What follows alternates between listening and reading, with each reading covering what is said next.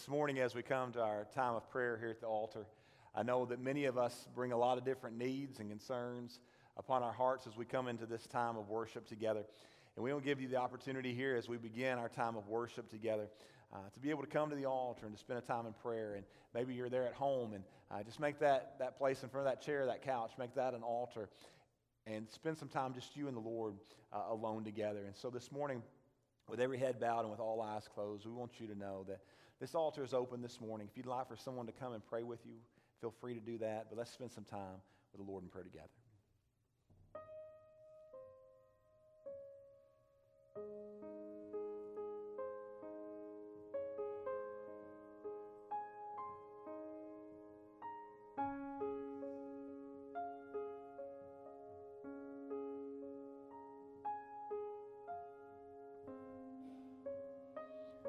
Heavenly Father, as we come before you this morning, we do thank you for the fact that you are the Savior and the Lord who knows our every need and who meets our every need because you are the one who went to the cross of Calvary. And Lord, you died in our place. And Lord, you rose again. And so, Lord, whatever it is that we may be facing, whatever the circumstances may be, whatever the situation that stands in front of us uh, that seems so overwhelming, Lord, we recognize that in comparison to who you are and in comparison to your awesome might, Lord, that it all pales in comparison. And Lord, we know that you not only hear our prayers, but Lord, that you respond and you meet us at the point of our need. And so, Lord, this morning we lay it all down at the foot of the cross and ask for you to uh, take it from us. And Lord, help us to trust you. Help us to not pick it back up again and try to take it home with us, but help us to trust you to take care of our every need. Lord, to meet the need of, of that broken relationship, of that financial need, of that health difficulty. Uh, but also, Lord, we, we lift up the needs of our loved ones who we know are lost this morning. And we pray even now that you would touch their hearts, help them to recognize their sin and their need for a relationship with you as the Savior. And Lord, we pray for salvation in this place, even this morning, to your honor and to your glory. For Lord, it's in Jesus' name we pray. Amen.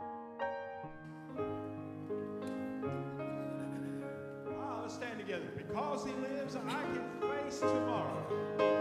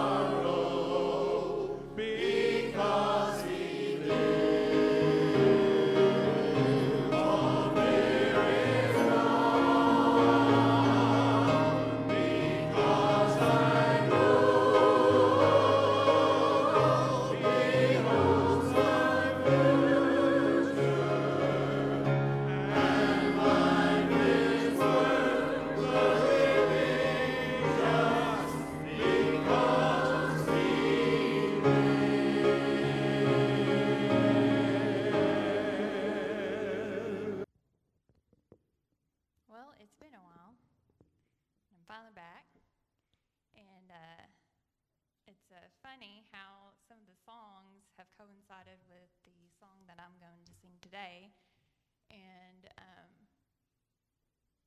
the last verse in this song is just, it gives me goosebumps. So um, if you know it, I would love for you to sing along. It's called Hymn of Heaven. How I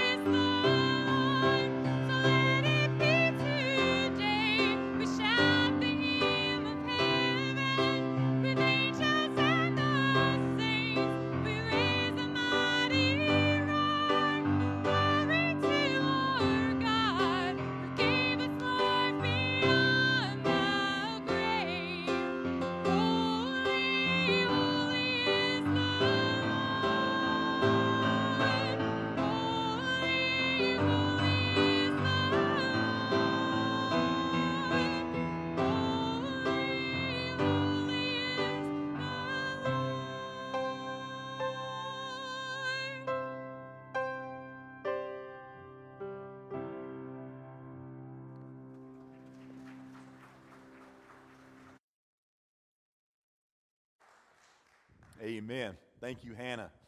What wonderful worship again this morning. Uh, wonderful to see uh, three generations uh, up in the choir this morning. And uh, what, a, what a joy that is. And uh, students, if, if the Lord has given you a voice, you join some of these other students up there. It, it, was great to see teenagers in our choir this morning and a lot of opportunities for you to get plugged in. this morning, if you will, turn me in your Bibles to Matthew chapter 19. Matthew chapter 19, and we'll also, once you get there to Matthew chapter 19, if you got a bookmark or whatever, you can put that there. And we'll also be looking at Genesis chapter 2 this morning. Those are going to be our, our two main uh, places that we're going to be looking. We'll look at some other stuff, but if you can be in those two different places, I, I think you'll be ready. Matthew 19 and Genesis chapter 2. This morning, we're going to be looking at marital math. One plus one equals one. And just so you know, I, this, this message is, is very heavily influenced by one of my favorite preachers, Dr. Jerry Vines. And if you've ever had the opportunity uh, to hear him preach or to read any of his work, he is just a wonderful communicator, preaching and his writing. Uh, but this is heavily influenced by one of his messages, just, that, which was called Formula for a Fantastic Family.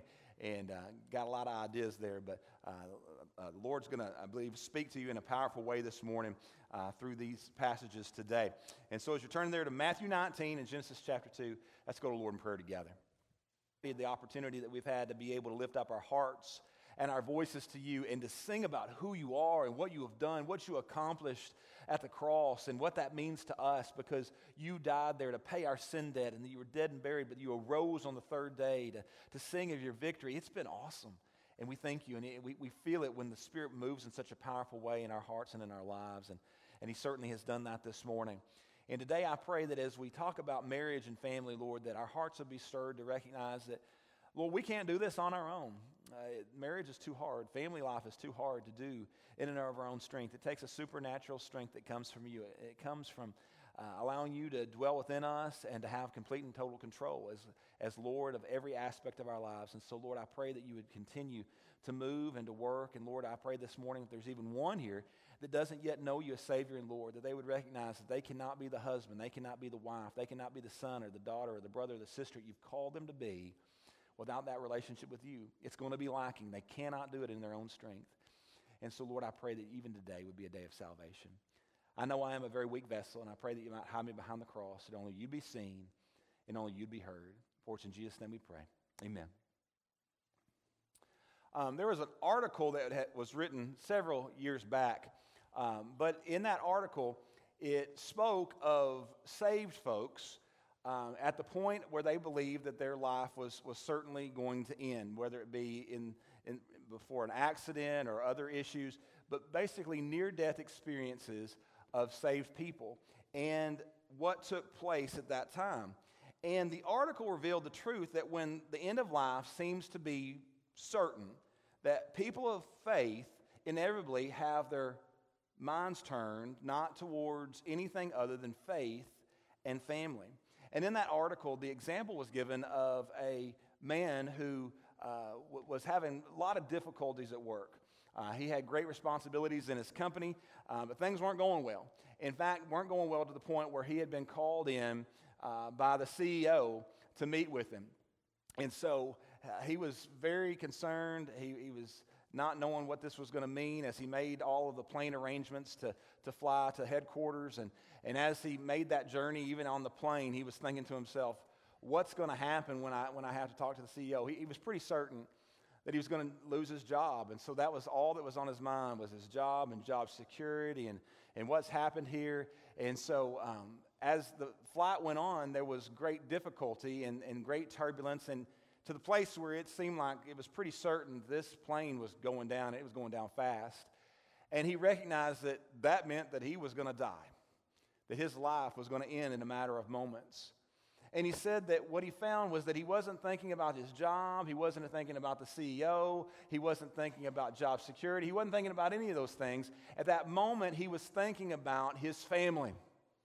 That is what his, his mind turned to, not to anything else other than his family. He said that when you really get down to it, the bottom line is not so much your social connections, it's not so much your financial circumstances, it's not even so much your job. What really matters when you get to the bottom line is family. The Bible says in 1 Timothy 5 8, But if any provide not for his own, and especially for those of his own house, he hath denied the, fa- the, the faith and is worse than an infidel. And so we need to understand the importance of working towards having strong family relationships. And of course, the great authority on the family is the Lord Jesus Christ. Uh, I've read his word today, and, and these words reveal to us that when it comes to marriage and family, Jesus Christ is the great home builder. He is the great home improvement expert. And we know that the devil is a great home wrecker. The devil has numerous tools in his arsenal to try to destroy family life. Divorce is an enemy of the family. Sadly, we're seeing where uh, one in, in every two marriages is ending in divorce. And it's an epidemic in our country. We know that alcohol and substance abuse is the enemy of the family. Almost every situation where there is marital discord, when there are family problems, you'll find that alcohol or drug dependency is a feature of, of those issues. Uh, we also know that materialism is an enemy of the family. And in our families, we have an abundance of material things, but that doesn't seem to have made very, very many of us happy. We have more cars and we have less compatibility. We have more electronic gadgets and, le- and yet we have less grace. We have more luxuries and yet we have less love. We are finding out that our accumulating material things does not necessarily give us happy and stable families. And so, what does Jesus say about it? Please stand with me in honor of the reading of God's word. And let's look together at Matthew chapter 19, beginning there in verse 4, and we'll go through verse 6. And he answered and said unto them, Have you not read that he which made them at the beginning made them male and female? And he said, For this cause shall a man leave his father and mother, and shall cleave to his wife, and they shall twain shall be one flesh. Wherefore they are no more twain, but one flesh. What therefore God hath joined together, let no man put asunder. You may be seated. So, right there, we see that Christ has given us the formula for happy, stable, fulfilling marriage and, and family life. So, we see here that Jesus is the great home builder. And you'll notice also in verse 4 there that he said to them, Have ye not read? Then he quotes from Genesis chapter 2. He's referring here to the formation of the original marriage and of the original family. And so flip over with me to Genesis, Genesis chapter 2. And anybody that says that marriage is not God's idea, they need to read here in Genesis chapter 2. It most certainly is God's idea. And in verses 18 through 20, and the Lord God said, It's not good for the man. Sh- sh- start over. And the Lord said, It is not good that the man should be alone. I will make him a helpmeet for him. And out of the ground the Lord God formed every beast of the field and every fowl of the air, and he brought them unto Adam to see what he would call them. And whatsoever Adam called every living creature, that was the name thereof. And Adam gave names to all the cattle and to the fowl of the air and to every beast of the field. But for Adam there was not found a helpmeet for him. And the Lord God caused a deep sleep to fall upon Adam. And he slept, and he took one of the ribs, and he closed up the flesh instead thereof. And the rib which the Lord God had taken from man made he a woman, and he brought her unto the man. And Adam said, This is now bone of my bone, and flesh of my flesh. She shall be called woman, because she was taken out of man. And therefore shall a man leave his father and his mother, and shall cleave unto his wife, and they shall be one flesh. And they were both naked, the man and the wife, and were not ashamed. So we see here that all the animals came before Adam, and he gave them all names. Whatever he desired to give them, that was the name given to that animal. Now, this process was not to see how smart or creative that Adam might be. God used this process to build within Adam a desire for a mate.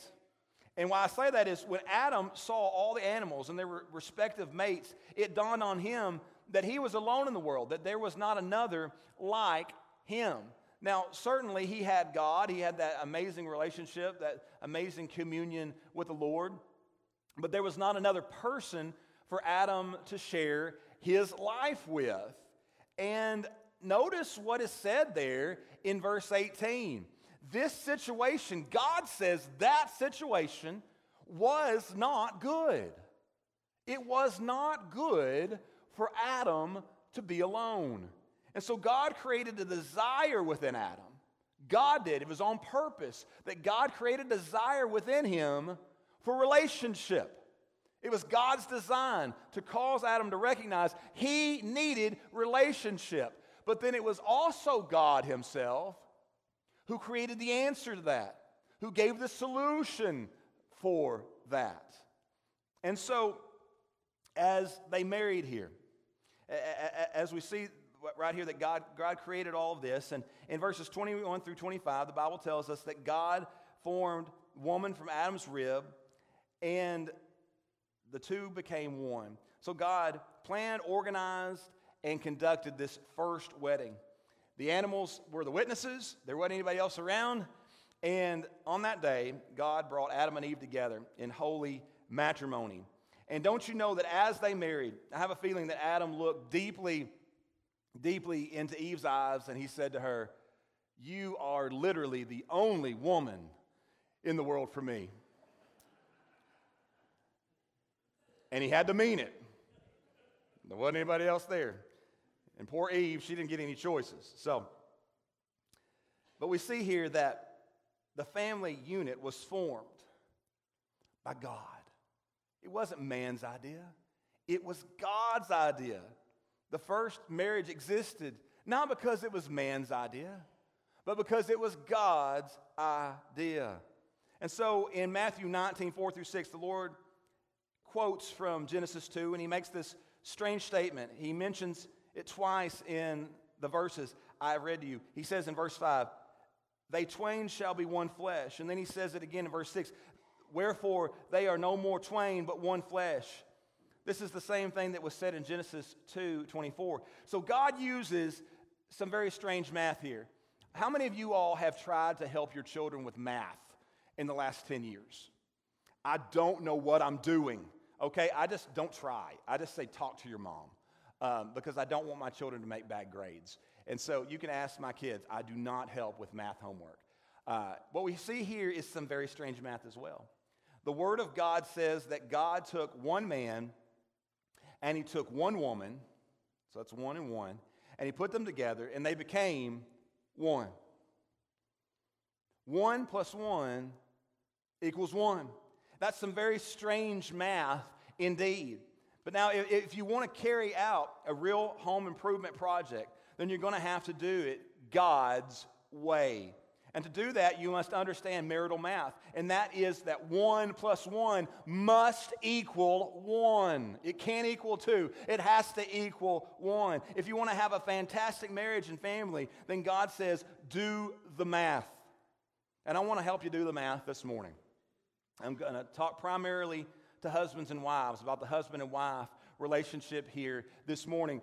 But if you're going to have a strong family of any kind, if you're going to have strong relationships between parents and children, siblings in a family, then you first have to have this strong marital relationship. And so everybody else is going to connect in here as well. But I want husbands and wives to listen very closely this morning. God says the way to have a strong family relationship is to understand that one plus one equals one. And so, what does that mean? Well, first of all, you can get, get to your notes now, finally. First of all, one plus one equals one physically. Man was made in the image of God. That's made clear in Genesis chapter 1 as well as in Genesis chapter 2. The Bible teaches us that God is a trinity. That is, that God is a Godhead that is made up of, of three persons God the Father, God the Son, and God the Holy Spirit. But man also, because we were created in the image and the likeness of God, God created us in a triune way. Every person is made up of body, soul, and spirit. And we're going to talk about what that means this morning. In Genesis 2, 2 7, and the Lord God formed man in the dust of the ground, and he breathed into his nostrils the breath of life, and man became a living soul. And so God made the human body physically. He breathed the spirit into it spiritually, and man became a living soul. So that one verse tells us that there are three aspects to every human being. There is a part of us that is physical, there is a part of us that is psychological, and there is a part of us that is spiritual. And so when a marriage takes place, as God intended it to, the man and the woman become one physically, they become one psychologically, and they become one spiritually. And so we want to begin by exploring that physical portion of our marital lives. There is a physical union that occurs within marriage. There are several statements about the physical relationship that exists between a husband and wife that I think need to be made clear when we look at, at what God has created here in relationship between man and wife. And, and that includes the sexual relationship of man and wife. Sex is a gift from God. And sex is God's idea. And sex within the, the plan that God has is good. It's God's plan. Sex is, is, is from God. It is good when it is within the circle that God intends for it to be in, and that circle must be marriage. There is no other way, there's no other plan that we can come up with that meets God's design. God says it's marriage between one man and one woman until death do us part. God makes it so clear. And so I, I don't want to spend a great deal of time on the physical oneness, but I do think we have to hit the highlights. And so, first of all, there is a word about uh, per- perversion here. In, in 1 Corinthians 6 9 through 11, he says, Know ye not that the unrighteous shall not inherit the kingdom of God? Be not deceived, neither fornicators, nor idolaters, nor adulterers, nor effeminate, nor abusers of themselves with mankind, nor thieves, nor covetous, nor drunkards, nor revilers, nor extortioners shall inherit the kingdom of God. And such were some of you. Not anymore. Such were, past tense, some of you. But ye are washed, but you are sanctified, but you are justified in the name of the Lord Jesus and by the Spirit of our God. In those verses, Paul speaks of how some have perverted God's plan for human sexuality. And he warns those who misuse sex that they give proof of their lost condition that they are not in relationship with God. And that's clear to all mankind because of the way that they're living their lives. That the fruit of their lives shows they don't have a relationship with the Lord. And so we also see that in Hebrews 4:13 that God speaks of those who have used sex properly in God's design. And so sex can either be a good thing or it can be a bad thing. Which it is depends on where it is found. And let me illustrate in this way. Is mud a good thing or a bad thing? Mud. Well, if you're wanting to have a mud volleyball game, not only is it good, it's a lot of fun. But if mud is on the carpet of my house, it's a bad thing, right? That's not any fun. How about fire? Is fire a good thing or a bad thing? Well, if fire is being used to cook my steak to the perfect medium well, well, no, medium rare, medium rare. That's a good thing. If it's being used to warm me in the winter, it's a good thing. If it's found in my attic or inside the walls of my house, it's a bad thing, right? So it all depends on where it's found. And so we're living in a culture today where people, especially young people, are being told that there is nothing spiritual about sex. And so people talk about casual sex, and we have a generation of people who have basically been brought up to believe that through time they just kind of evolved from some kind of ooze into some kind of ape, into some kind of lower form of, of human to what we are now. And that basically we are just another animal. We evolve just like any other animal. And so, because of that, then therefore they come from animals, and therefore we can just act and live like animals. I mean, that's, what, that's the way that tracks. That's, that's the end result. And so our generation has come to believe that unregulated sex between consenting partners, whoever and how many ever, is okay. And that's the generation and that's the culture we're living in. The philosophy is if it feels good, just do it. It- it- what's the big deal? We're just animals. Well, look at what God says in 1 Corinthians 6 16. What? Know ye not that ye that, that he which is joined to a harlot is one body? For two, saith he, shall be one flesh. There's that word again, one flesh. That statement again. Something occurs within the sexual act that is spiritual. So, whether it's between a husband and a wife, or whether it be just between two people who are not married, sex is never a casual act. Something takes place physically, something takes place psychologically, something takes place spiritually. And so, it is not a casual matter ever. And so, when there is a sexual relationship that exists outside of the bounds that God established, it's never going to end well. And I know many in this room can attest to that's, that's just the truth. It never ends well. It brings fear of disease, it brings fear of unwanted pregnancy, it brings guilt, it brings shattered relationships.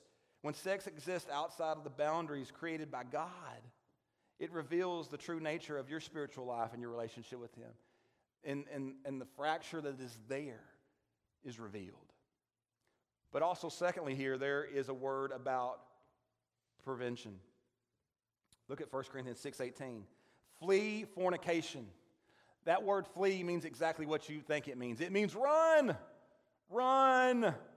You should never get yourself in a position where you can be compromised sexually.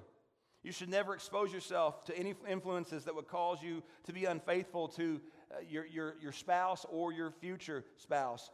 Don't expose yourself to anything that, that could hinder your walk with God and, and damage your testimony and harm that relationship with that person that God has for you to call husband or wife.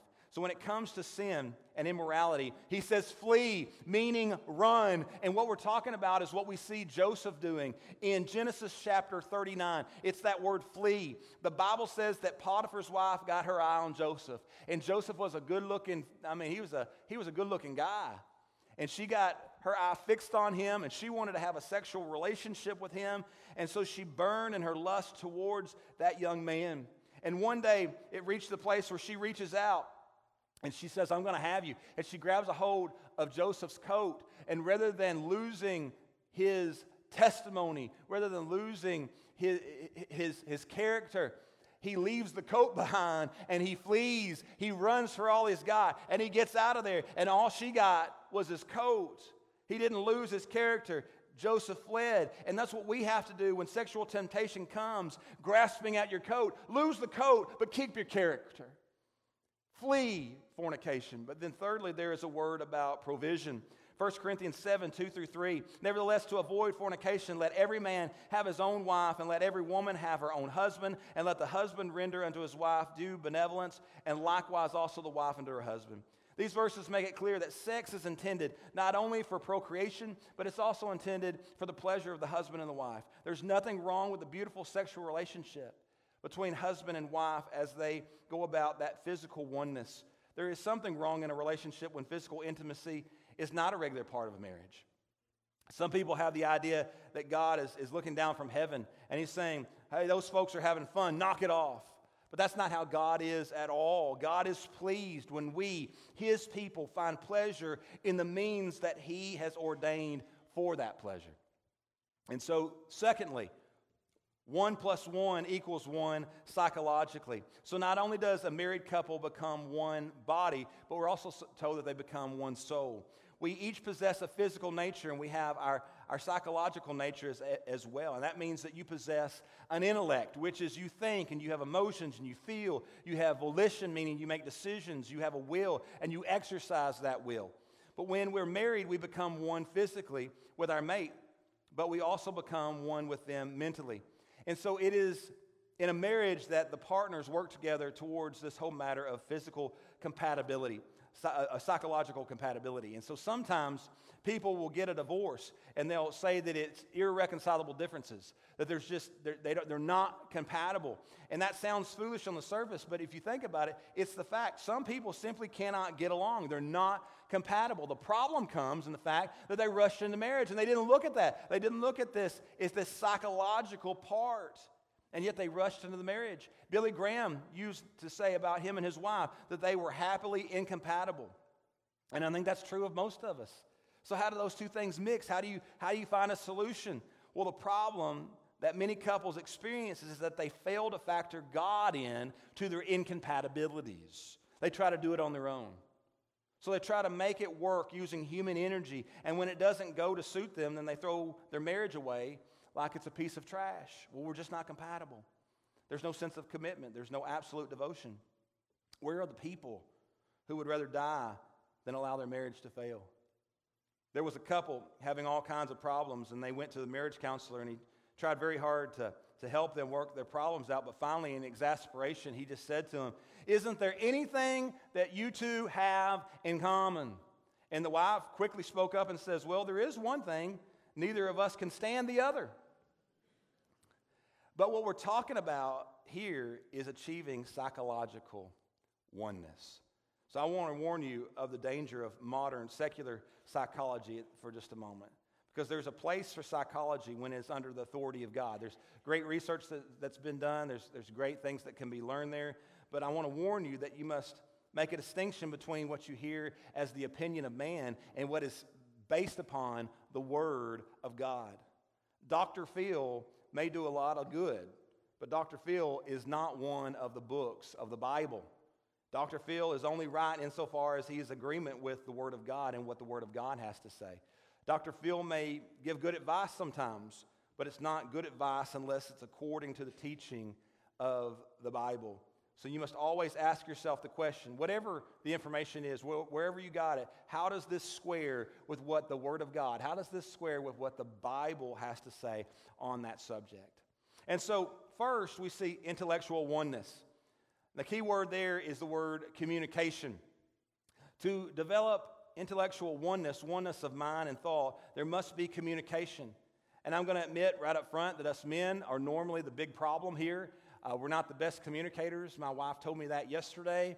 Um, we're just not that great at it many times. And so uh, we, we don't communicate our feelings like we should many times. And of course, uh, it can also work the other way.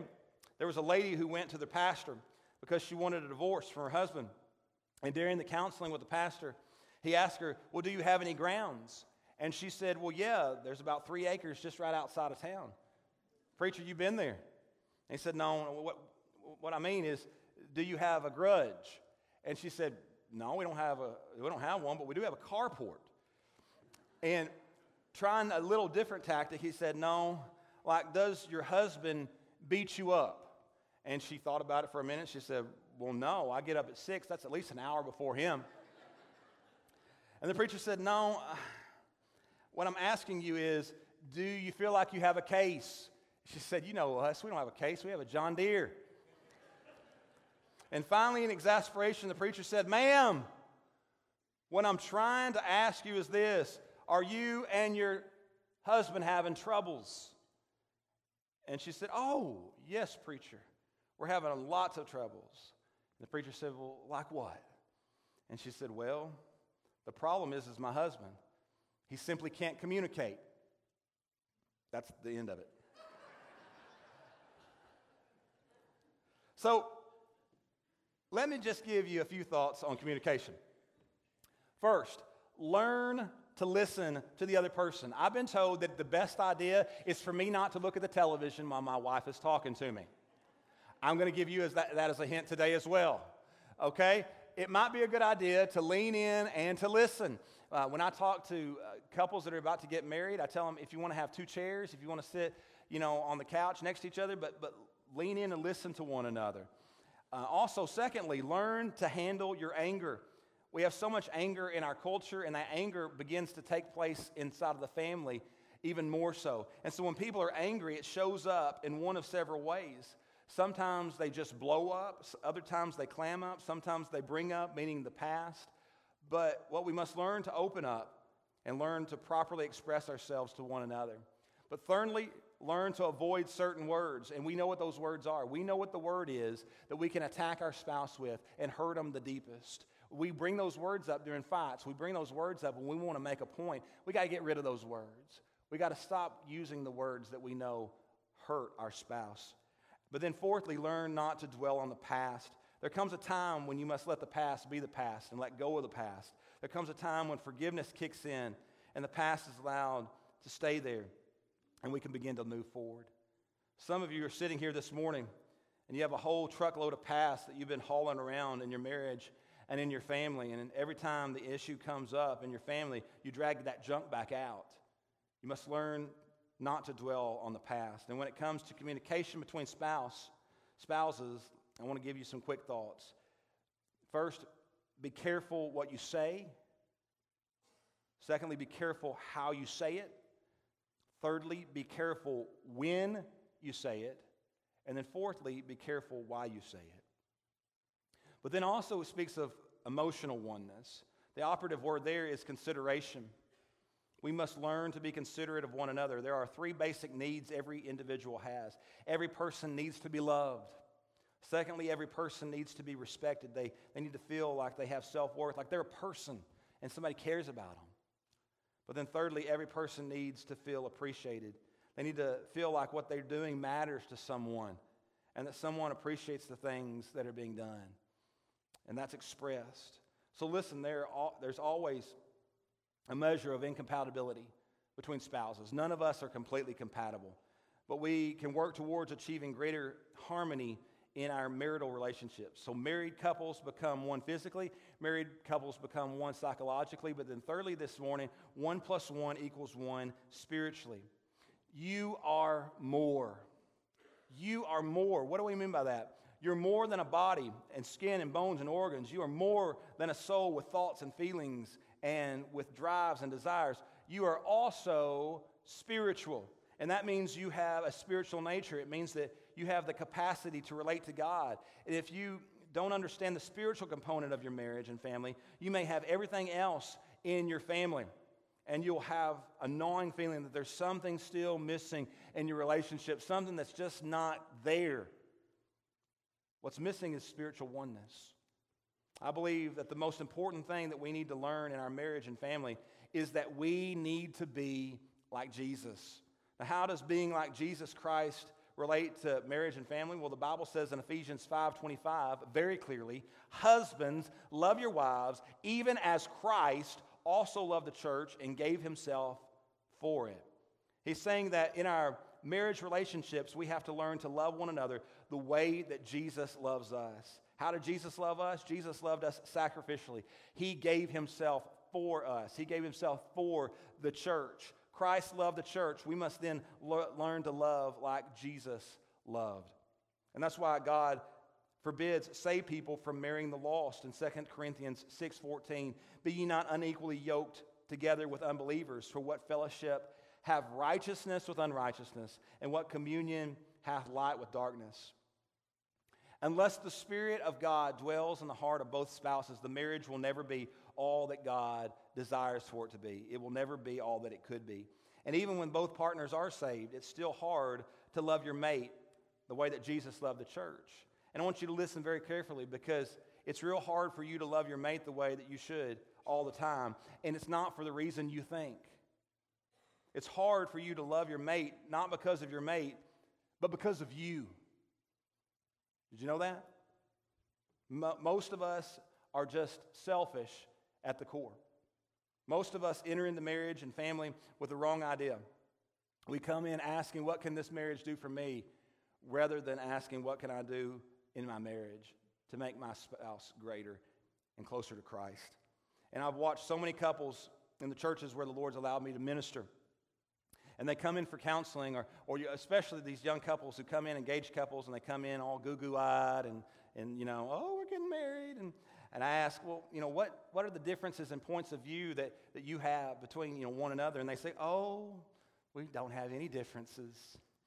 We just love each other, can't wait to get married. I think, oh, World War III is about to break out. Most couples enter into marriage like two ticks on a dog. Two ticks on a dog because a tick is a parasite, and that, what that tick does is it finds a host, it finds a dog, and it attaches and it sucks the blood out of that dog, and it doesn't give anything back to that dog. It just sucks the life out of the dog. The problem in many of these marriages is you got two ticks and no dog. And so they're just attaching themselves to one another and sucking the life out and giving nothing back in return. And it ends in disaster. And so, what we need to understand is that you are His. That's the second thing here I want you to understand. You are His. The number one problem in marriage and family is selfishness, and the marriage becomes more about me and my needs and what I want to think with absolutely no regard to the spouse. And this is a recipe for disaster, but also it is the exact opposite attitude that Jesus demonstrated when he died on the cross for those that did not deserve his love, for those that did not deserve his grace. The best thing that could ever happen in our homes is for both husband and wife to become more about the other. And how does that happen? Because we become more about Jesus. When our relationship is, is going towards Christ and not just towards one another, we become one spiritually, and it becomes more about us growing in Christ, and therefore we become more about one another. We must learn to love our mate and love the family as Jesus loved the church. Some married couples have been trying everything they know. And they've been to marriage counseling and they've read all kinds of books, but what they really need is a personal love relationship with the Lord Jesus Christ. You can read all the books you want. You can go all the seminars you want. You can go to all the counseling sessions you want. But if you are a lost individual and you're trying to make your marriage work, it will not work because you can't do it in your own strength. Marriage is hard. You think Robin and I don't have hardships? Of course we do. I am not a per- perfect person to live with. Now, she is. She's perfect. I'm not. That's the problem in our marriage. But it's not, it's not doable unless you both have a relationship with Jesus. Unless you're both living that out daily. As couples, we need Jesus. Some of us simply need to admit to the Lord that, that we're a sinner and call on Him to save our souls. And that is the great home improvement project that you need. If you ever get your heart renovated, it's going to change the spiritual temperature of your home and forever revolutionize your marriage. So let me make just a couple of suggestions. I, I think that what Christ desires for us to do is to institute some spiritual touch points in our homes. On a daily basis, have a time when you read the Word of God with your spouse and with your kids. Have a time when you pray over your kids. Those kids need to know they're being prayed for on a daily basis. Before they head out to those school campuses, they need to know they're being prayed for. That husband, he needs to know he's being prayed for as he goes off to work. That wife needs to know that she's being prayed for as she goes out the door. We need to pray for one another. And as we institute those things, then we can institute spiritual touch points within the church, within what we're doing here, right here at Briensburg Baptist Church. God bless you for being here this morning. But I want you to come back tonight. I want you to plug into small group Bible studies. Be a part of a Sunday school class at 10 a.m., you and your kids. Dive deep during Briensburg Discipleship University on Wednesday nights at 7. Our strongest families have put down the deepest roots here in this church family. We have members of our, of our church who have literally built their family around the fellowship that is Briensburg Baptist Church. And that does not mean that they don't have problems. I guarantee you they do. It doesn't mean that they don't have difficulties. I guarantee you they do. It doesn't mean that they haven't had times when their children have gone wandering away. But what it does mean is that they possess many of the resources that are absolutely necessary to survive and to thrive in the storms that will hit your marriage and family. And so, if you will build your family around the church, then you have resources here. There's opportunity here for God to work mightily in your family. It'll make a difference if you establish a strong church relationship within your marriage and family. I'm calling on families this morning. I'm calling on married couples this morning to work towards oneness. Pray together, study the Bible together, love Jesus Christ together, and watch Him change you and your home for His glory. One plus one equals one. It's God's marital math, and God has some, some, some strange math there, but it's the only way it works. He takes two people from totally different backgrounds. He brings them together in Jesus and he makes them one. He makes them one physically, he makes them one psychologically, and he makes them one spiritually. It's something only God can do, and it is a beautiful thing. But this morning, perhaps you need to come. Perhaps you don't have a relationship with Christ. And so that relationship's never going to be what it needs to be until you have the relationship with Jesus. I ask you to come this morning. Maybe you're a, son or a daughter, and you need to come because you know, you know what? I don't, I'm not who God's calling me to be in this family because I don't have a relationship with Jesus. Maybe you need to come and you need to pray with you and your spouse. Maybe you need to bring mom and dad and, and, and kids and pray together as a family. Maybe you need to turn to that spouse this morning and apologize and say, you know what, I haven't been treating you with respect. I haven't been treating you with the dignity that God's called me to treat you with. Maybe there's other needs. Maybe you need to join this church family and plug in, put down deep roots, and watch how God uses that within the life of your family. Spiritual oneness, psychological oneness, physical oneness. It's all necessary if we're to have the marriages that God has called us to have. Lord Heavenly Father, thank you. Thank you for the example of what it means to have strong, vibrant, growing families, Lord. And thank you for blessing Bryansford Baptist Church with those kind of families. But Lord, we all know that we can take the next steps there uh, to be even more of what you've called us to be. And Lord, I pray this morning for, for husbands and wives that are, that are going through difficulties. Lord, I pray for, for families where there's struggle and, and turmoil. Lord, I, I pray that you would touch them and, and, and work in their midst as only you can. But also, Lord, this morning I pray for, for the spouse. I pray for, for the child this morning. I pray for the adult this morning uh, who may be single and they're lost and they need a relationship with you. Lord, I pray that today you would do that work within them that only you can do. Lord, that you would re- help them to recognize their sin and their need for a Savior. Lord, they would cry out to you for salvation and that they might be saved even today to your honor and glory. Lord, we love you. It's in Jesus' name we pray. Amen. As we stand in